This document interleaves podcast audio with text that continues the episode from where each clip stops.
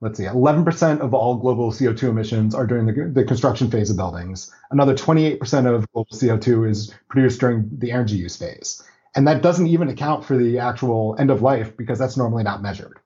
And so what we're really trying to do is not is address all three facets of that. Reduce the that embedded embodied carbon in that construction phase by only by reducing the amount of waste produced during construction, as well as in the future moving to a more more optimized formulation that allows us to further bring that down.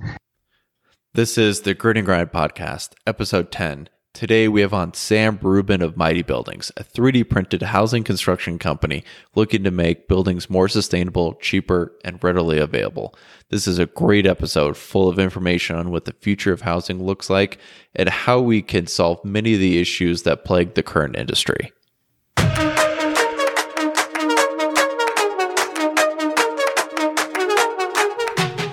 This is the Grit and Grind podcast the show where we talk about careers and entrepreneurship in sustainability. I'll ask my guests about their industry, how they got there, and what you can do to be successful in the sustainability space and in life.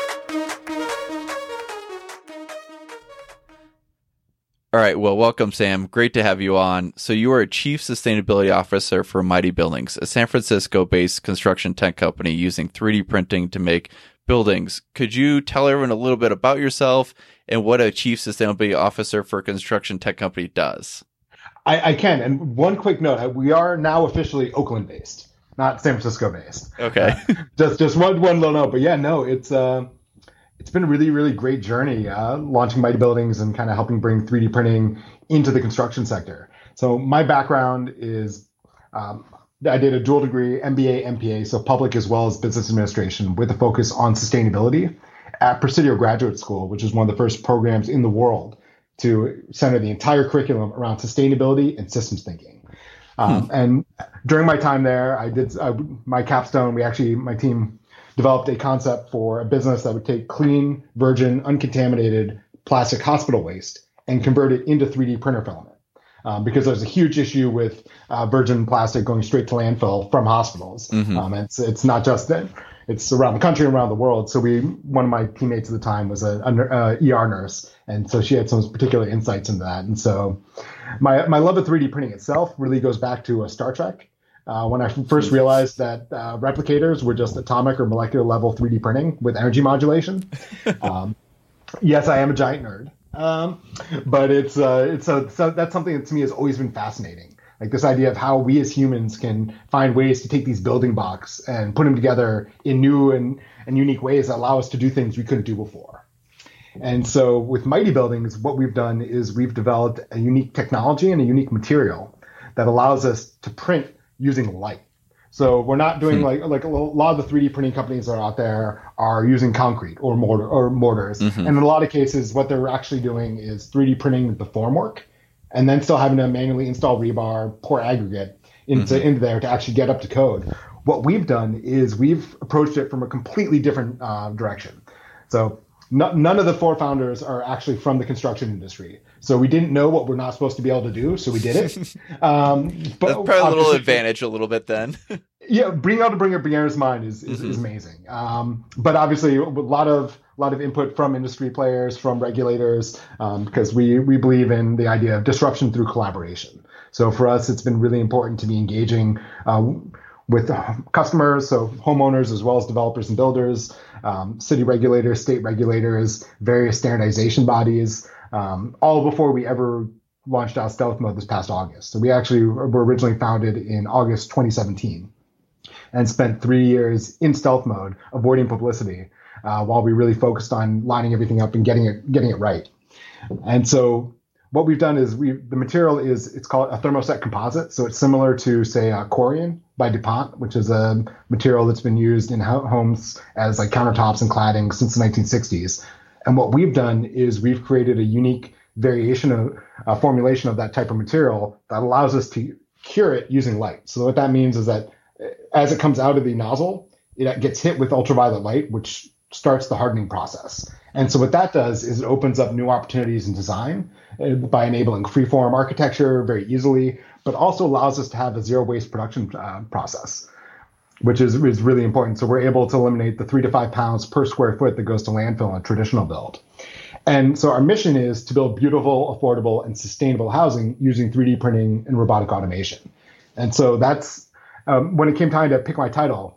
It was really important for me that we were we were planting a stake in the ground as to just how important sustainability was to us as a company, um, and how core it is to who we are and how we operate. And so that's why it was really important, even though my areas of, of responsibility span certification, compliance, partnerships, along with sustainability, that we really put sustainability front and center in that title because um, that really speaks to how how important it is to us as a company and how core it is to how we view the world and view what we're doing.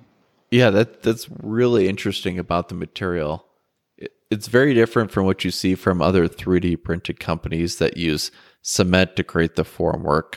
Um, one thing that kind of comes to mind, like about those, is that you know they use the cement uh, to create the you know the interior walls and stuff. You like try to renovate in the future. I'm sure that makes it a lot tougher to um, you know make a change to that structure.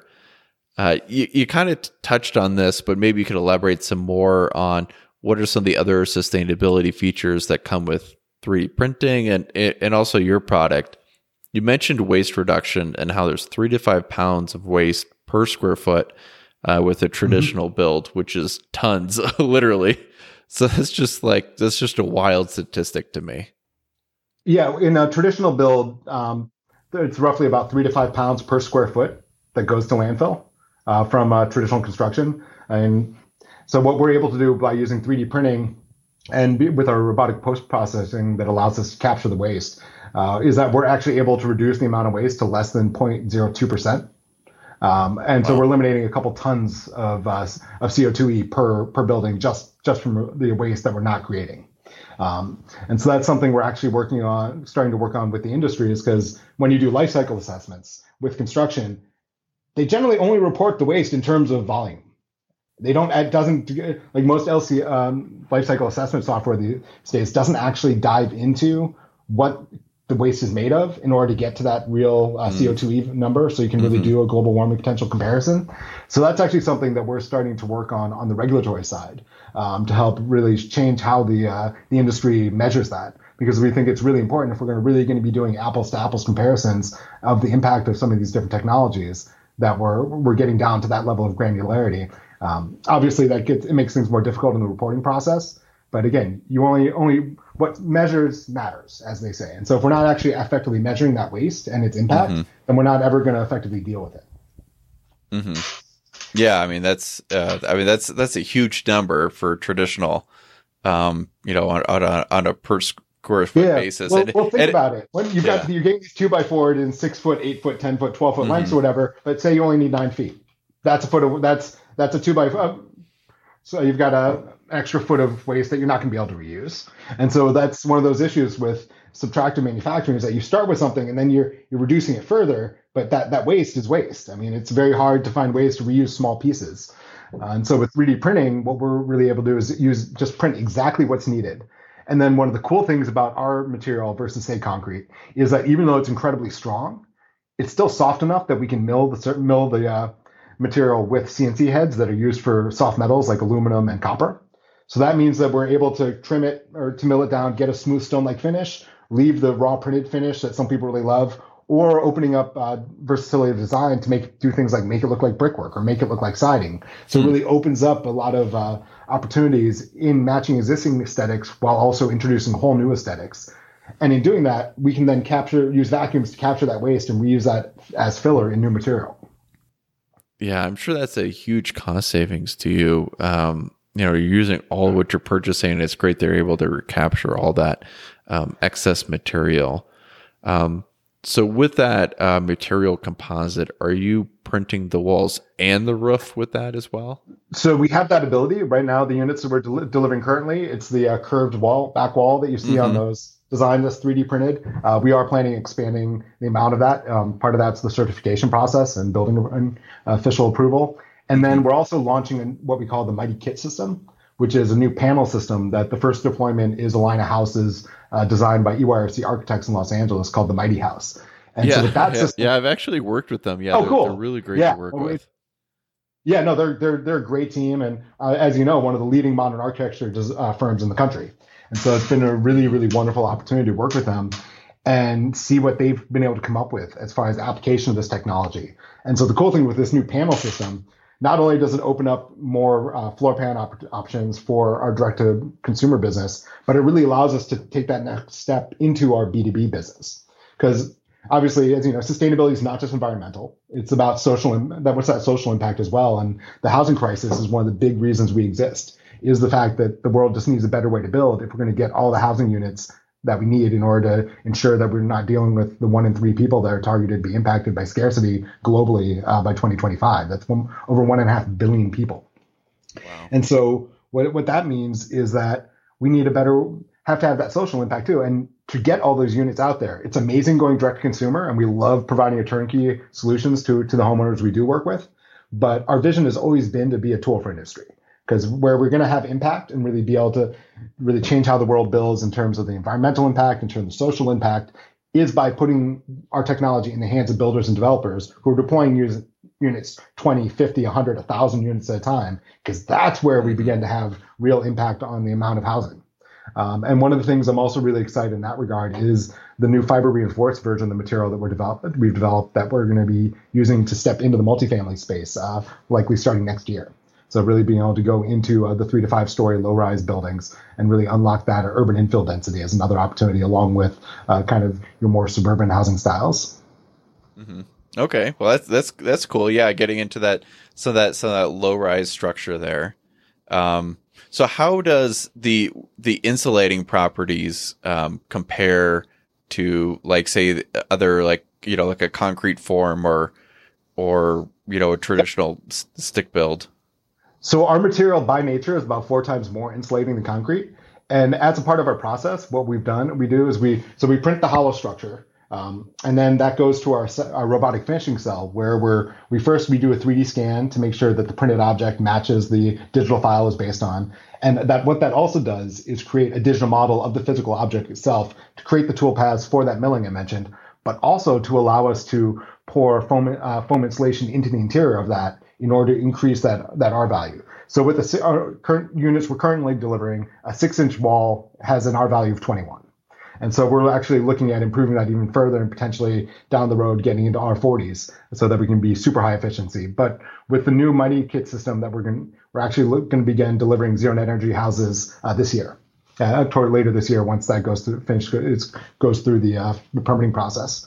And so that's something we're really excited about because uh, obviously energy efficiency is a huge part of it. And one of the big issues with, uh, as you may, may or may not know, California was all set to achieve true net zero net energy requirements this year, mm-hmm. or well, actually last year. Yeah, twenty. Yeah, the the last code iteration, residential. But what they but they stopped short. They stopped at only requiring uh, PV, so photovoltaic and solar. And the reason for that was that the state has a cost effectiveness test. So if you're going to mandate something like battery storage, like like solar, it has to be cost effective. And unfortunately, to date, batteries still aren't. I mean, there's great hope that that, mm-hmm. that jump that that'll, that'll happen in the next year or two. Um, so what's really exciting about what we're doing is because of our ability to produce uh, units for 45% less cost than equivalent uh, quality units, we're actually able to uh, bring deliver that sooner while still providing over cost savings against traditional construction um, because we can convert those cost savings, apply that to the battery cost, and still be uh, less than a, a, standard home. Oh, oh, oh, wow! Yeah, you can use so you can use the cost effectiveness to offset uh, the battery price and add that in. Exactly. So we're looking at being able to do zero waste production, deliver zero net energy, true zero net energy homes by combining solar and battery storage with them. And we've committed to being carbon neutral by 2028. Um, and so that's something, so that's part of our roadmap. And we already have begun developing a formula, uh, more sustainable formulations that incorporate higher levels of bio, biologically derived uh, polymer. More importantly, reducing the amount of polymer versus mm-hmm. the amount of filler, using recycled uh, content for uh, for the filler. And so we've got some really really exciting things coming down the pipeline uh, that, to help us get there because it's, I mean, the industry, the construction industry let's see, 11% of all global CO2 emissions are during the, the construction phase of buildings. Another 28% of global CO2 is produced during the energy use phase. And that doesn't even account for the actual end of life because that's normally not measured. And so what we're really trying to do is not is address all three facets of that. reduce the that embedded embodied carbon in that construction phase by only by reducing the amount of waste produced during construction, as well as in the future moving to a more more optimized formulation that allows us to further bring that down. And we'll look at things like what might carbon capture coatings and things like that look like. So we're excited about some of the new technologies in the pipeline. And then obviously that energy efficiency during the building use uh, phase is crucial um, to really having an impact on global CO2. And as it is our hope to that we'll start getting more and more measurements of that waste uh, end of life aspect as well. We've really designed our units to be either reusable or recyclable. So we're looking at things like uh, pyrolysis as a way to do conversion to clean energy, um, but also other opportunities. Like right now, we have the ability to grind up the material and reuse it as filler in our own. Uh, we're looking at other possibilities such as using as additives for roadways and things like that, because uh, there's a lot of evidence that the addition of polymeric materials really strengthen and improve the durability of roads, um, which is a has huge potential for uh, reducing the embodied carbon over the lifetime of, of, of, roads and other use cases. And then we're also looking at further down the line, like what's it look like to do, say, enzymatic or biological deg- or uh, bacterial degradation? Because there's some really really cool technologies that are just now get kind of mm. getting started. Within a couple years, within five to ten years, have a chance to be mainstream. So that's why even though our units aren't going to be needed to be replaced for 20 30 50 or more years uh, we're already now thinking about what what will that look like? And how do we make sure mm-hmm. that we're we're avoiding uh, landfill as much as possible and really making sure that we're not contrib- contributing to the problem down the line? Yeah i mean that's that's amazing. I mean you're covering everything which is so important. And you know i've worked in the construction industry for the last you know seven years and you know, I've been to the construction sites and I, I see firsthand, you know, especially during renovations, like anything that they tear out, I mean, you know, just, just, just goes away. And, um, yeah, the, just the amount of construction waste you, you see on site, it's, you know, it, it's quite a bit. And then also, yeah, to your point about the design that, you know, um, sometimes we would design systems that maybe use more materials because they are more energy efficient, uh, because that it it had a higher energy savings overall over its uh, lifespan. Um, but if you just watch like HGTV and any res- renovation shows, it gives me like I get I get like little yeah. heartaches every time they do demo day because like they they salvage nothing and it's the, there could be so, so many better ways to to reuse those materials. So that's great. You're addressing a lot of those uh, key components. Yeah, well, I mean, it really goes to this idea that there is such a thing as a way like we have this idea that oh well it, well it just goes away, but but where away is somewhere. Like where where is that going? Like is it a land? Like mm-hmm. and it and it to me it's also like look having done studied economics in undergrad. Like for me it's it's ineff- it's incredibly inefficient from an economic standpoint. I mean one of the things that I love thinking about is uh, industrial ecology and the idea of industrial symbiosis and this idea that something if something is a waste that means it's an inefficiency in your system because it means that that's some that's material you're paying for that you're not using or that you're otherwise there's, there's some something that's inefficient that's occurring. I mean, and a lot of times when I think about sustainability, it really does boil down to operational efficiency. Uh, although we can, we can have a whole nother conversation about whether we should be using the word sustainability versus resilience and regeneration, mm-hmm. but that's that's another that maybe we can get there before on this one. But uh, but so yeah, so it's really that idea of understanding where if something's a waste, that means we're we're not being creative enough. We're not being thinking about the possible revenue streams that it can can create.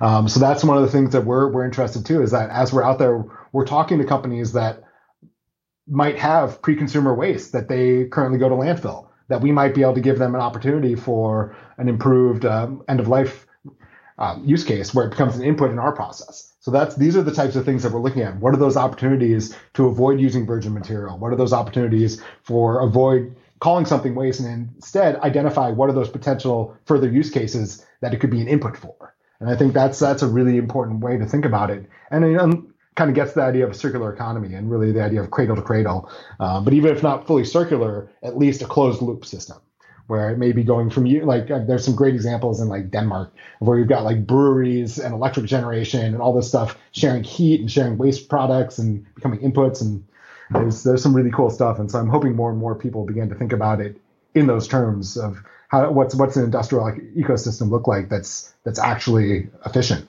um, and really thinking about uh, regeneration and resilience um, since status quo it, we can't sustain the status quo. It doesn't work. No, yeah, it, it, that's kind of a, definitely a trend that you start to see. It's like um, if if you have to go through recycle or if it has to go landfill, it's a design flaw, like or the system well, yeah. it's not designed properly. And you kind of mentioned Denmark, inter, you know, talk about some of the industrial ecology there. I actually had a friend who studied in Denmark, uh, studied industrial ecology nice. there. Um, but all the what they're learning was research based on the U.S. It was just never implemented here in the U.S.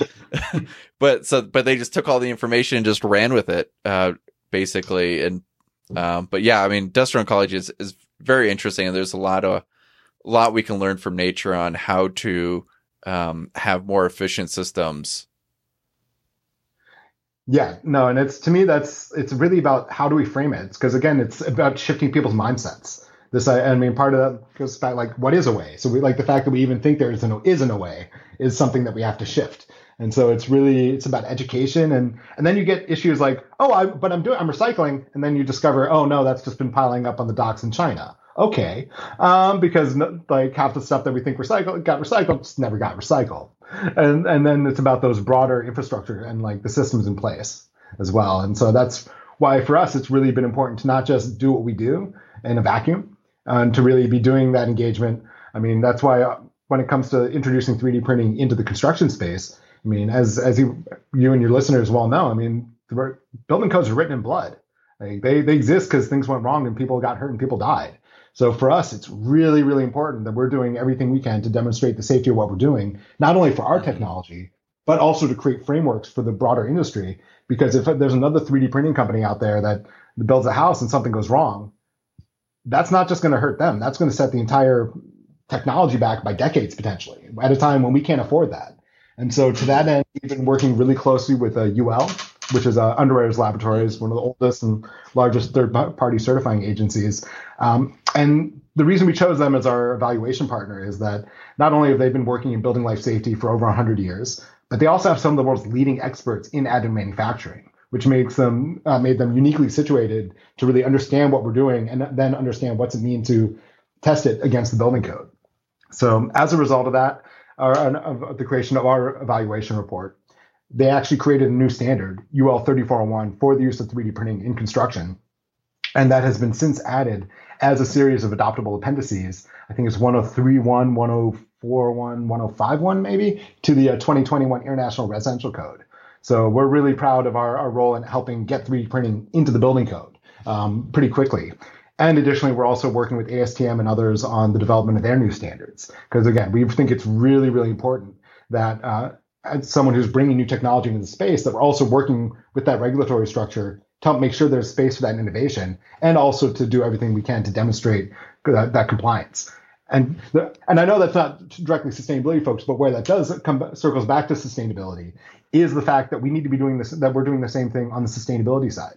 So we've been, we're, we actually have a um, I've been talking with like the um, U.S. Uh, Green Building Council and others who are involved in the environmental product declaration process for construction materials. Uh, going back to what I was saying about waste, I think it's really it's really important for us that as an industry we're properly measuring that, and so we're we're we're starting to have those conversations, start to create that space. Um, that's why it's been great here uh, that like SASB is doing some wonderful stuff on the construction sector, um, and I think there's some real opportunities, particularly as we're beginning to see more and more consolidation within the uh, reporting space. But that's also why we, from early on, decided to incorporate an LCA into our design, not just into let's design it and then do an LCA, but oh let's actually get an LCA that we run design ideas through and new formulation ideas through at the very beginning. Because that's how you really design for sustainability is by not having it as an afterthought, but by having it baked into the process from the beginning and make sure you're, you're using the right tools to measure that at the same time. Mm-hmm. Yeah, I mean that's that's it's great. Yeah, especially if I'm sure for uh, the growth, um, having some of that regulatory backup is important because I'm sure, you know, I've worked with building code officials and it's very by the book, you know, oh, yeah. anything new is, is scary, you know, and so it's, it's building, building that comfort with that. And I also see, uh, your, your point about, um, you know, you know, you know, the, you know, all boats rise with the tide, right? With, you know, 3D printing is it, it's, you know, um, you want to make sure that people feel comfortable, you know, buying 3D printed buildings and and, and are okay with, with you know with the technology in, in the future. So uh, right now, um, you guys are building. Um, you know, what's what's the size of, of buildings that you're you're constructing right now? Yeah, so the units we're currently delivering, we've got a couple models, are accessory dwelling units. So uh, for those listeners aren't familiar, accessory dwelling unit is the technical term for a backyard apartment or a granny flat um, or an in-law apartment. All these are basically the idea of a small apartment you drop in your backyard. Uh, you can rent it, you can use it as extra space. And so we chose that as our initial market because the state of California made a lot of changes in state laws starting in 2017 to make them easy to permit. And they're also, as I mentioned before, our vision has always been to be a tool for industry. And ADUs, because of their smaller sizes, tend to be too expensive in terms of overhead for bigger builders and developers to, to build. So it was a great chance for us to demonstrate the viability of the technology, show the viability within the marketplace, um, without actually competing against these builders who are now starting to sign uh, partner with on build, building uh, larger developments. And so the units we're delivering currently are range. We've got a Mighty Studio, which is a 350 square foot studio apartment, complete with uh, living area, kitchen, bathroom, washer dryer, um, and then we also have the Mighty Duo, uh, the Duo B, which is a one or two bedroom. We have two different floor plans for that. One or two bedroom apartment that's 700 square feet. And with the new Mighty Kit system that we're going to be introducing later this year, we'll be increasing the range to go up as large as a three bedroom, two bath, uh, just under 1,500 square feet for a single wow. family home. Though for developers, we are offering the ability to create even larger footprints uh, for um, for projects of where there's volume and we're actually I'm not sure how much I'm allowed to talk about it, but we do will be uh, uh, signed a contract for the world's first 3D printed zero net energy community. That'll be uh, breaking ground in Southern California uh, second half of this year, most likely. Okay, well we have to look out for that because that sounds yeah really interesting. Okay, so you you talk about um, how you're kind of working to progress towards kind of being uh, net zero carbon and and working towards you know a lot of these um, you know closed loop systems. Um, you know what what are maybe some some things right now uh, with 3d printers that are uh, you know limitations that you just um, you know that you have with with the technology right now that you're you're working on? Yeah i mean for for us a lot of it is that a lot of these sustainable technologies are just coming online and so part of it is like even if we might find the perfect technology, how do we scale it? What's and what's what's that look like? Uh, particularly if it's something that's not that's an input or something that's one of our uh, supply that's in the supply chain rather than something that we're active that's actively in our wheelhouse. So that's definitely been one of the big challenges. But and that's but, why it's been wonderful to see companies like BASF and others really stepping up in their commitment to carbon neutrality uh, because that that only benefits us as in terms of our supply chain. But it's also about doing doing the work and looking into well if that's uh, like into more sustainable and biologically based materials now okay well if they're just being developed what's what's that how's that going to shift in cost? Because obviously when we're thinking about sustainability again it goes back to that balancing people planet and profit. So it's really into all three. And so if we have an incredibly green material but it's so expensive that it makes it so expensive that only a few people can buy it is that really our most sustainable option? Or might we be more uh, better served in the near term by going with a slightly less environmentally sustainable option that's going to have broader uptake because of the uh, lower price point that it provides? And so these are the things that we're we're wrestling with and like what's it look like to make sure that we are balancing people planet and, the, and profit all accordingly? Um, because you can have the greenest, most socially conscious company in the world, but if you're not making any money, or if your products are too expensive for that no one can afford them, except for a select few, you're not really going to have the sustainable impact that that we need at the scale we need uh, right now. Um, and that's also one of the reasons I'm excited about all the cool stuff that's happening in the space more broadly, because it's a big enough problem that I think it really is an all hands on deck situation. Mm-hmm.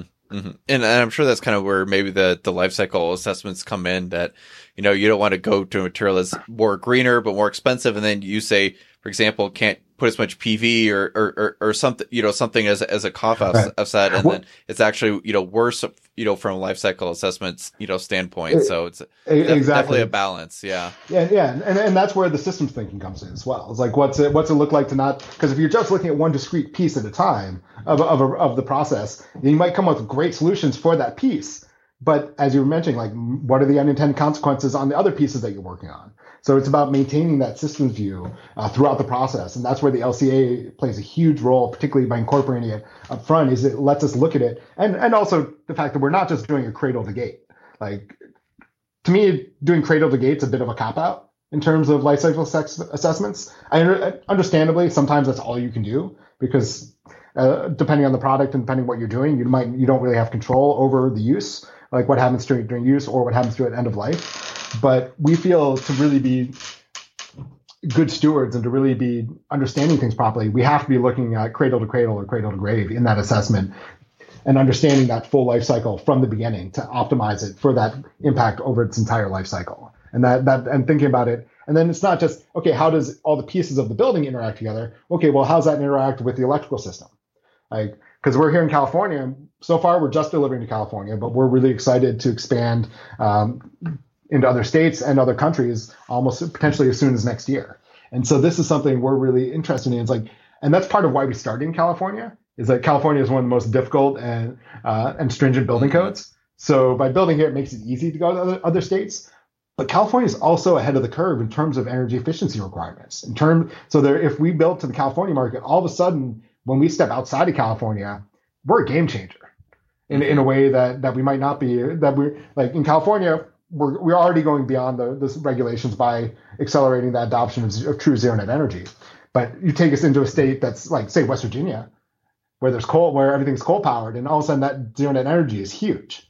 Um, in a way that honestly, if we're building here in the Bay, where we've got where 100% renewable energy is easily accessible, it, it might not that sustainability impact might not be as as great. But we're but it's also showing how sustainable building can have greater economic returns. I mean, we're starting to see uh, homeowners and home buyers and renters putting a premium on greener building, on healthier building. Uh, we're seeing mm-hmm. development starting to get the opportunity to qualify for things like uh, property assessed uh, clean energy financing, which can help reduce that upfront cost for improved sustainability in new construction, uh, which is one of the new deployments of that of PACE uh, financing that we're starting to see, which is really exciting. Because so far, tr- traditionally, it's been normally using property, you're basically putting on your property tax bill uh, to pay for changes like uh, deep energy retrofits or solar or things like that. Now that's beginning to expand, be expanded into new construction too. And what's it look like to open up opportunities for comparing against a traditional baseline house and be able to demonstrate that those sustainability gains. Mm-hmm. Yeah, you're definitely seeing more benefits, especially in like the wellness space, which is probably going to pick up in, you know, like the well certification. Yep. Um, you know, definitely yeah, living building challenge, uh, Fitwel. Um, mm-hmm. Yeah, there's some some great ones there, and, and it's been wonderful to see it, mm-hmm. those really coming to the fore and being starting started to take really seriously. Mm-hmm. And I'm sure you guys are get somewhat have an advantage when you talk about some of this integration with, say, the electrical system, different technology, and and reducing waste because you do kind of have a vertical process that you have more control. Um, you know, pretty much in the whole construction of the building, where exactly instead of traditionally everyone's just getting the pieces, you know, sent together and er- everything's pretty, you know, kind of disparate and, you know, it, it's much harder to, you know, kind of control that whole, whole process. And so that's kind of yeah. advantage you have to, you know, control those waste streams and the energy input when you, when you have control of the whole v- vertical integration, you know, you know, in the building. Yeah. And, and to that end, our vision really is a distributed production network because it doesn't necessarily make sense to export California costs to other states and it also doesn't make sense to be setting up hundred like a long distance away from where your labor force is, a long distance away from where the housing demand is. So one of the really cool things, because we're using 3D printing and robotics, with one start with a scaled factory, we can generate one. We're going to be able to generate 1.2 million square feet of production out of 50,000 square feet of production floor. So what that means is that not only can we like we have the opportunity to set up an existing warehouse space. I mean, where we are in Oakland is an old Peet's Coffee warehouse. Uh, it's 79,000 square feet, but like that includes all of our offices and storage. And, and so that's something that to me is really excited because of that ability. We can, we don't have to build million square foot bespoke factories mm. far, like out in r- rural or semi-rural areas. Mm-hmm. We can use existing warehouse space in industrial centers near demand, like where we are in Oakland. So that not only are we producing unit uh, housing units for a local market, we're creating jobs for that market. Because one of the biggest issues in construction right now is the lack of skilled labor. I mean, and that's really kind of one of the impetuses for what we're doing is that we're not trying to eliminate jobs. What we're really what we're trying to do is leverage 21st century technology to, to allow the existing labor force to do more. And at the end of the day, it's our hope to actually create more work overall, but it'll be easier and safer work on a per unit basis. And because I was talking to uh, Eric Holt, who's a professor at the University of Denver Burns School of Construction Management, and he was mentioning there's something like 400,000 construction jobs that are open today that no one's taking. And so by bringing 20, 3D printing and robotics back into it, uh, or into the industry, it's our hope that people who might now go into programming because they want to work with technology, but in the past would have gone into construction, will once again come into the into the construction industry uh, because we need them. Um, and we want to make sure that they have a chance to work with the, the latest technology uh, when they in doing so. And so that's something that is, is really exciting for me because that means we're reducing those costs associated with, with, those added logistics of shipping materials all over the, the country and the world. We're uh, impacting the carbon output of that as well because we're able to consolidate by having that distributed production. We're greatly reducing those over-road uh, transport uh, requirements, and we're looking at things like what what's it going to look like to partner with uh, electric uh, semi companies, or what's it going to look like to partner with those those companies that are out there. They're trying to change the uh, the supply chain infrastructure, and that's something we're really excited about too. Is is the to tap into those those partnerships and really take advantage of some of the amazing ingenuity that's coming to, coming to bear on a number of industries that we're connected to. Because that's one of the really cool things about housing, and particularly sustainability in housing, is that it's at the intersection of so many key intractable problems and so many key industries that are all connected to this. That if we can begin to impact our supply chain, we're we're really going to be doing some positive things along with what we're delivering to the customers. Mm-hmm. Yeah, I mean that's it's a lot lot of opportunity there, and coach you brought about the shortage of, of workers. I, I think it's very prevalent in California. That's just yeah. like there's there's you know part of the reason project prices and costs are higher is because there's just not enough workers to cover all the projects that that want to get built in say in say L.A. Um, and you talk about you know worker safety. Another thing too um, that I noticed is that you know, when you're when you're in construction, you have to drive to the project wherever that is. And if you're in LA, and you might have to be driving two hours away, and sometimes you know yeah. some of the site managers have to stay at a hotel away from their family for the week on site to be the job. And if you're say working somewhere where you you have a set distance for your factory and you're going to that, you know, you're not having to be taken away from your family during you know the work week which i think is good exactly. and it's less less commuting time too so and and it also create, creates opportunities for greater quality control uh, reduced environmental impacts the opportunity to be building 24 hours a day to get those units out there, not having to shut down overnight because of uh, noise issues. Um, and so, yeah, there's just a lot of positives to taking prefab and then combining it with 3D printing. Because prefab, I mean, has had amazing promise time and time and time again. Mm-hmm. I mean, I think uh, the first, I believe the first prefabricated building to come over to the U- into the U.S. was like in the 70, like the 1600s. I think it was like a fishing house from uh, that got shipped over on by boat from England. And like so, that's the, the beginning of the prefab of industry in America was was back then. But obviously, then we ha- we've had a number of uh, false starts. It seems like uh, the Sears mm-hmm. kit homes in the 20s and 30s, great, and then the depression, great, they were doing amazing. Then the depression hit all of a sudden, no one's buying homes. What do you do? To, uh, we had the beginning of this uh, century, we saw saw a rise with Michelle Kaufmann Homes and, with, and Blu Homes and some of these other companies that were coming to the fore. And then the 2008 crisis hit. Because and the issue has been that traditional prefab requires really high fixed overhead costs because you're usually needing hundreds of thousands or a million square feet facility to be productive. You're dealing with a fixed labor force where you're you're carrying that no matter what no what. So with 3D printing, as I mentioned, we can greatly reduce the size of the of the facility required um, without while still increasing the overall throughput um, possible, and we're able to ramp up or ramp down in a way that really accounts for the needs of the of the market at any given time. And then also, particularly in California, I and I actually was presciently saying this at a uh, conference we were at in uh, November of 2018. Uh, it was the, the Housing Innovation uh, Summit or no, sorry, what, it was the uh, Innovate Housing uh, event put on by the Terner Center at UC Berkeley and Fannie Mae. Um, but it's on, on, a panel talking about prefab with uh, like uh, Steve Glenn from Plant Prefab and uh, Rick Holliday from Factory OS. And they asked us the question about the cyclical nature of the housing market and what that's going to do for prefab.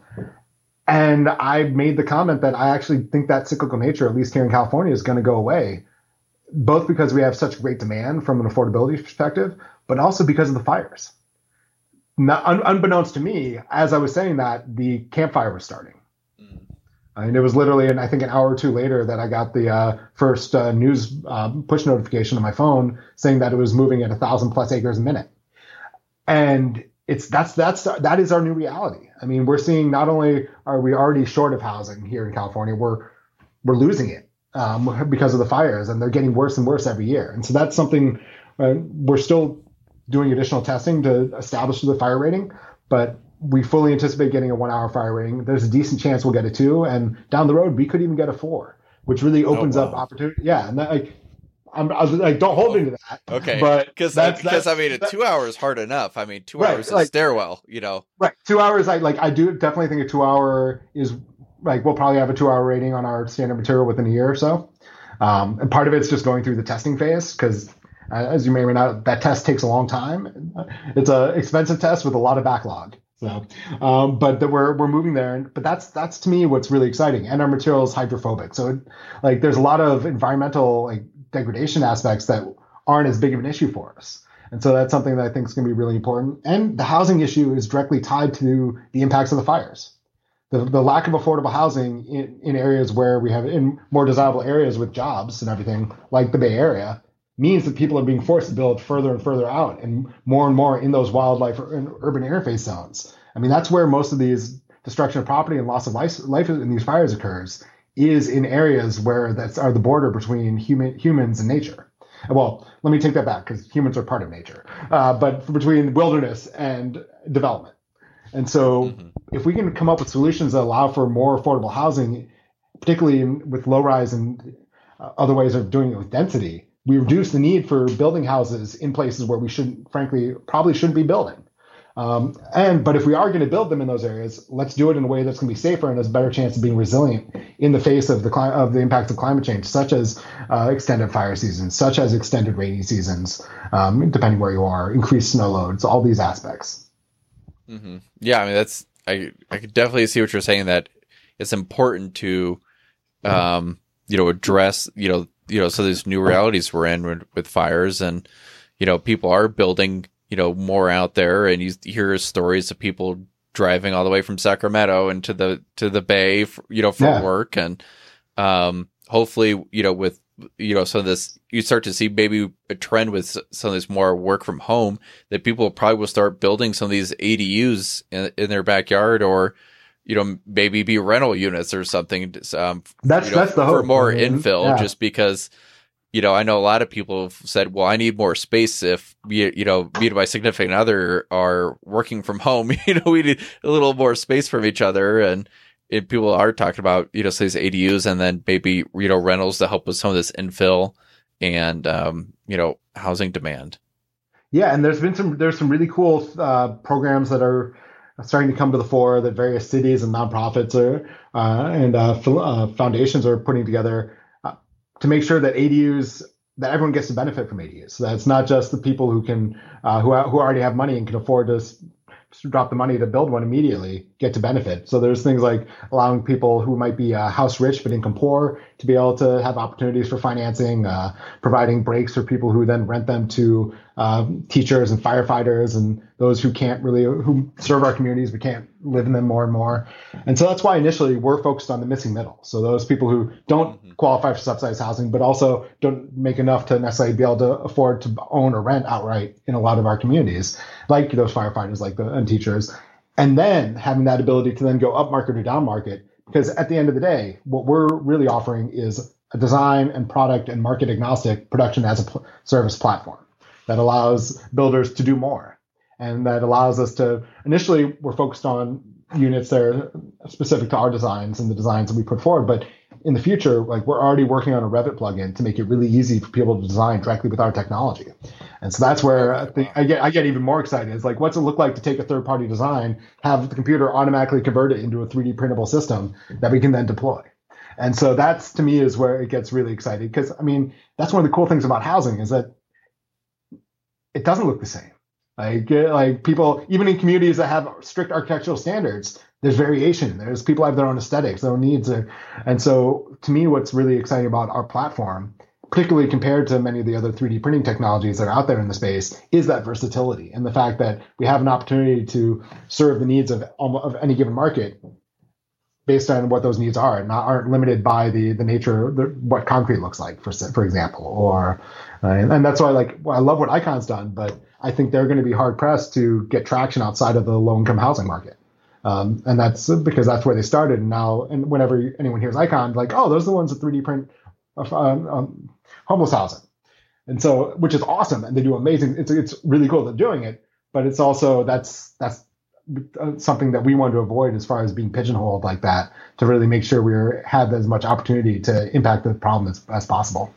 Mm-hmm. Yeah, and that variety, I think, is you know, especially in architecture, is you know, very very important to have that capability because you don't want one thing that looks the same. Or if you're building, you know, say like you're talking about this eco, you know, community, and if everything looks exactly the same, there's you know, there's not a you know a lot of variety, and I think in urban planning you need a little little variety in you know in structure just for just intrigue and um and and even beyond that when we're talking about working with builders and developers we need to be make sure that they don't all end up looking the same because then they're going to lose their their design different differentiators. So that's why, and like a lot, particularly some of the larger builders, they have their uh, pretty defined aesthetics for the most part. And so part of it's making sure that what we're doing is able to produce what they need.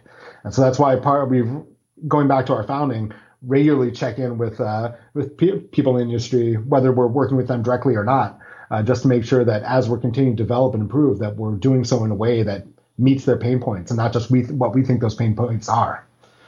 Because that's one of the big uh, some uh, kind of one of the uh, the traps that a lot of startups fall into is you have a great idea but you don't they, but sometimes people don't take the time to make sure that that great idea matches with what's actually needed in terms of solutions mm-hmm.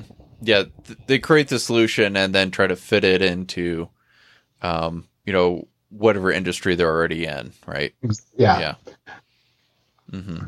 So you, so to, to switch gears a little bit, so you said earlier that you um, got a master's degree from uh, Presidio, and mm-hmm. that was in sustainability management.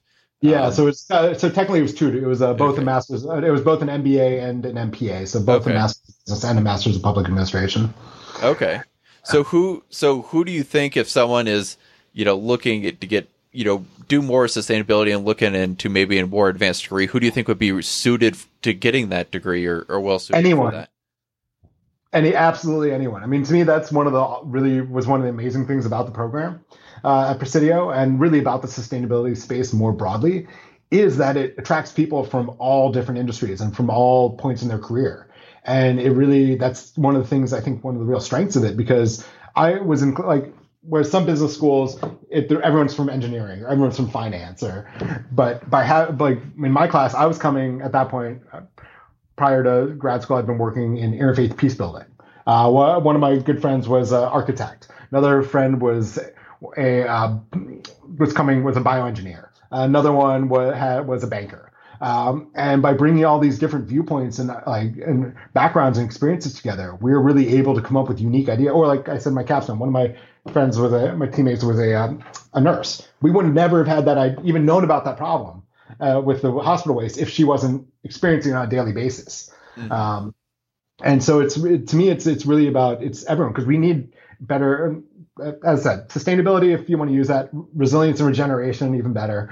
Uh, but it, we really need people from all industry sect and all sectors thinking about things differently and coming and really having the imagination to imagine a better way of doing things. And and to be honest, that's that's what gets me up in the morning. Is is that human ingenuity? This idea that we as as a species have the ability to change everything by coming up with a new way of doing some uh, something that we never could have thought of until the moment we did. And that's that's that's really what what gets me excited. And like it's like ideas like mighty buildings, ideas like new ways of creating polymers using bio, biomass. Like there's all these amazing ideas that are coming up every single day. And to me, that's that get, that's what gives me hope and where I, and so I don't yeah I don't think you need to have any specific background to want to be more to be getting into sustainability. Um, I think if it's something that interests you and you want to see the world a better way to do things and have that that ability to really think through and even more importantly, what's it look like to make a business case? Because like when I was a sustainability consultant, I almost never talked about sustainability. I talked about operational efficiency. I talked about productivity improvements, uh, improved uh, employee well-being. Um, and I would, and not only would I help them identify solutions, but I would also map out those those impacts to the bottom line. And also, there's impacts on the amount of water they're using, their energy use, their transportation, what their CO2, and basically establish a strong business case for why it's a good business decision. And then be like, oh, and by the way, you also have all this added brand value. You also have the all these added positive environmental impacts or social impacts that you also get to talk about. But at the end of the day, if you if the business case isn't isn't there, it's not a good business decision. It's not a good business decision. Mm-hmm. So I think having people who know their sectors and understand the can and can bring that into sustainability and in turn bring sustainability back into them, I think is is really important. Mm-hmm.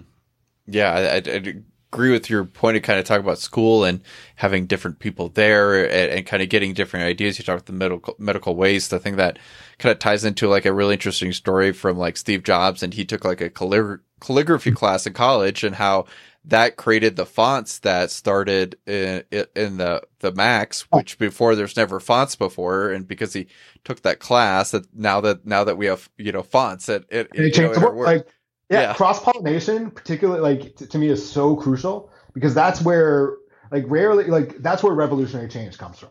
Is is usually from cross pollination and cross exposure between sectors.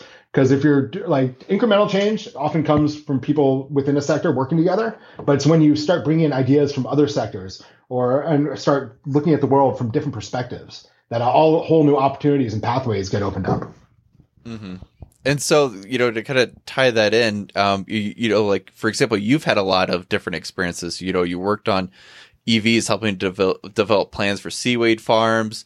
Uh, mm-hmm. You've done sustainable coaching. Um, has that kind of, you know, that variety of experience kind of helped channel your interest into buildings and, you know, through that find, find, find your uh, niche? Definitely. I mean, for, for me, like, I don't believe in the idea of a traditional career, like where you like it's. I I I realized pretty early on that I wasn't going to be the type of person that was going to work 40 years at, at the same job or for the same company. Um, it's just not not how I'm how I'm wired.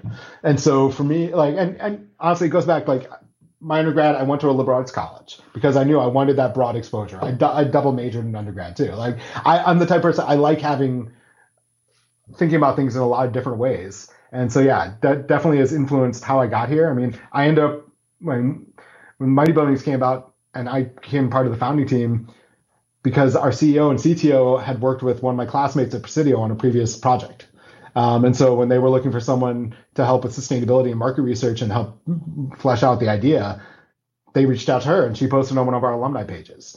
Um, so for me, it's it really is important to keep doing different things, to be inspired, um, and to find find way and like even with this, like I love building, but half my day, like I love also reading about latest and greatest in uh, physics or what's happening in new and new product development in sectors completely unrelated to uh, buildings because you never know where that inspiration is going to come from. When when you're going to see something and you're like, oh, well, what if we did that? We could do that this way for what we're doing, and then it's like, oh my god, and then you like you, it's that like like the, all of a sudden the uh, the mist clears and you're like, there it is, there's the road, there's that path.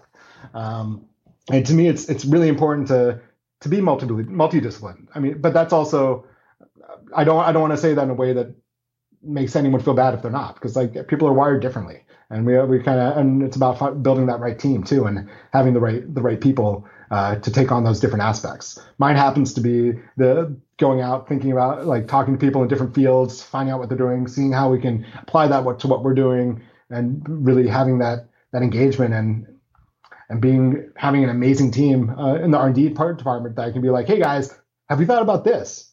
What what could this look like? And then let the real scientists actually do the hard work. So. Mm-hmm. No, that's great. Yeah, that the variety of experiences and exposure to different things is important. And so, if someone's interested in sustainability, say for a career, and they're trying to develop their direction, maybe you know, besides um, you you talked about some different experiences. You know, do you have maybe some other advice to give to them? Um, yeah, reach out to people in the space that you're interested in. Like people like one of the, I mean, the reason I went to Presidio, frankly, I thought I was going to be a lawyer up until the day I applied to Presidio. And the reason I applied was because my housemate, uh, a, at the time, was at Presidio and I'd met the people, his classmates, and I knew they were the kind of people I wanted to be in community with. But it's so to me, it's about it's if someone's doing something cool that you're interested in, reach out to them. See if they'll uh, hop on a call for 30 minutes. Let you like it's amazing how willing people are to talk about what they do, what they do, especially if they enjoy it.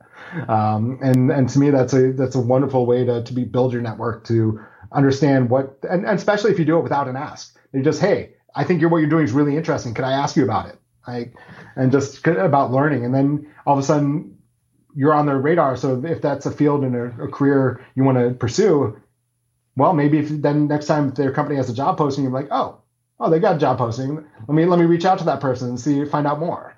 Um, or maybe they'll they'll you'll stick in the brain and they'll be like, oh, we don't have a job, but this other company has this job that I think you could be perfect for. And I mean, it's just standard networking like you would with any field. But I find sustainability people really do enjoy talking about what we do quite a bit.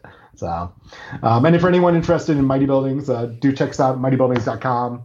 Um, we are actually hiring as well, so check out careers.mightybuildings.com also. And yeah, really, really appreciate the opportunity to be on the show today. Yeah, thanks so much for coming on, Sam. I really appreciate this. So much great information, and so yeah, there's there's so much great stuff going on uh, at Mighty Buildings, and you know, I think you know the construction industry is just ripe for disrupt- disruption right now, and so yeah, so that was yeah. Thanks, thanks so much for coming on. I appreciate your time. Oh, my my pleasure. Really, really appreciate the, the opportunity. It was, a, it was a privilege.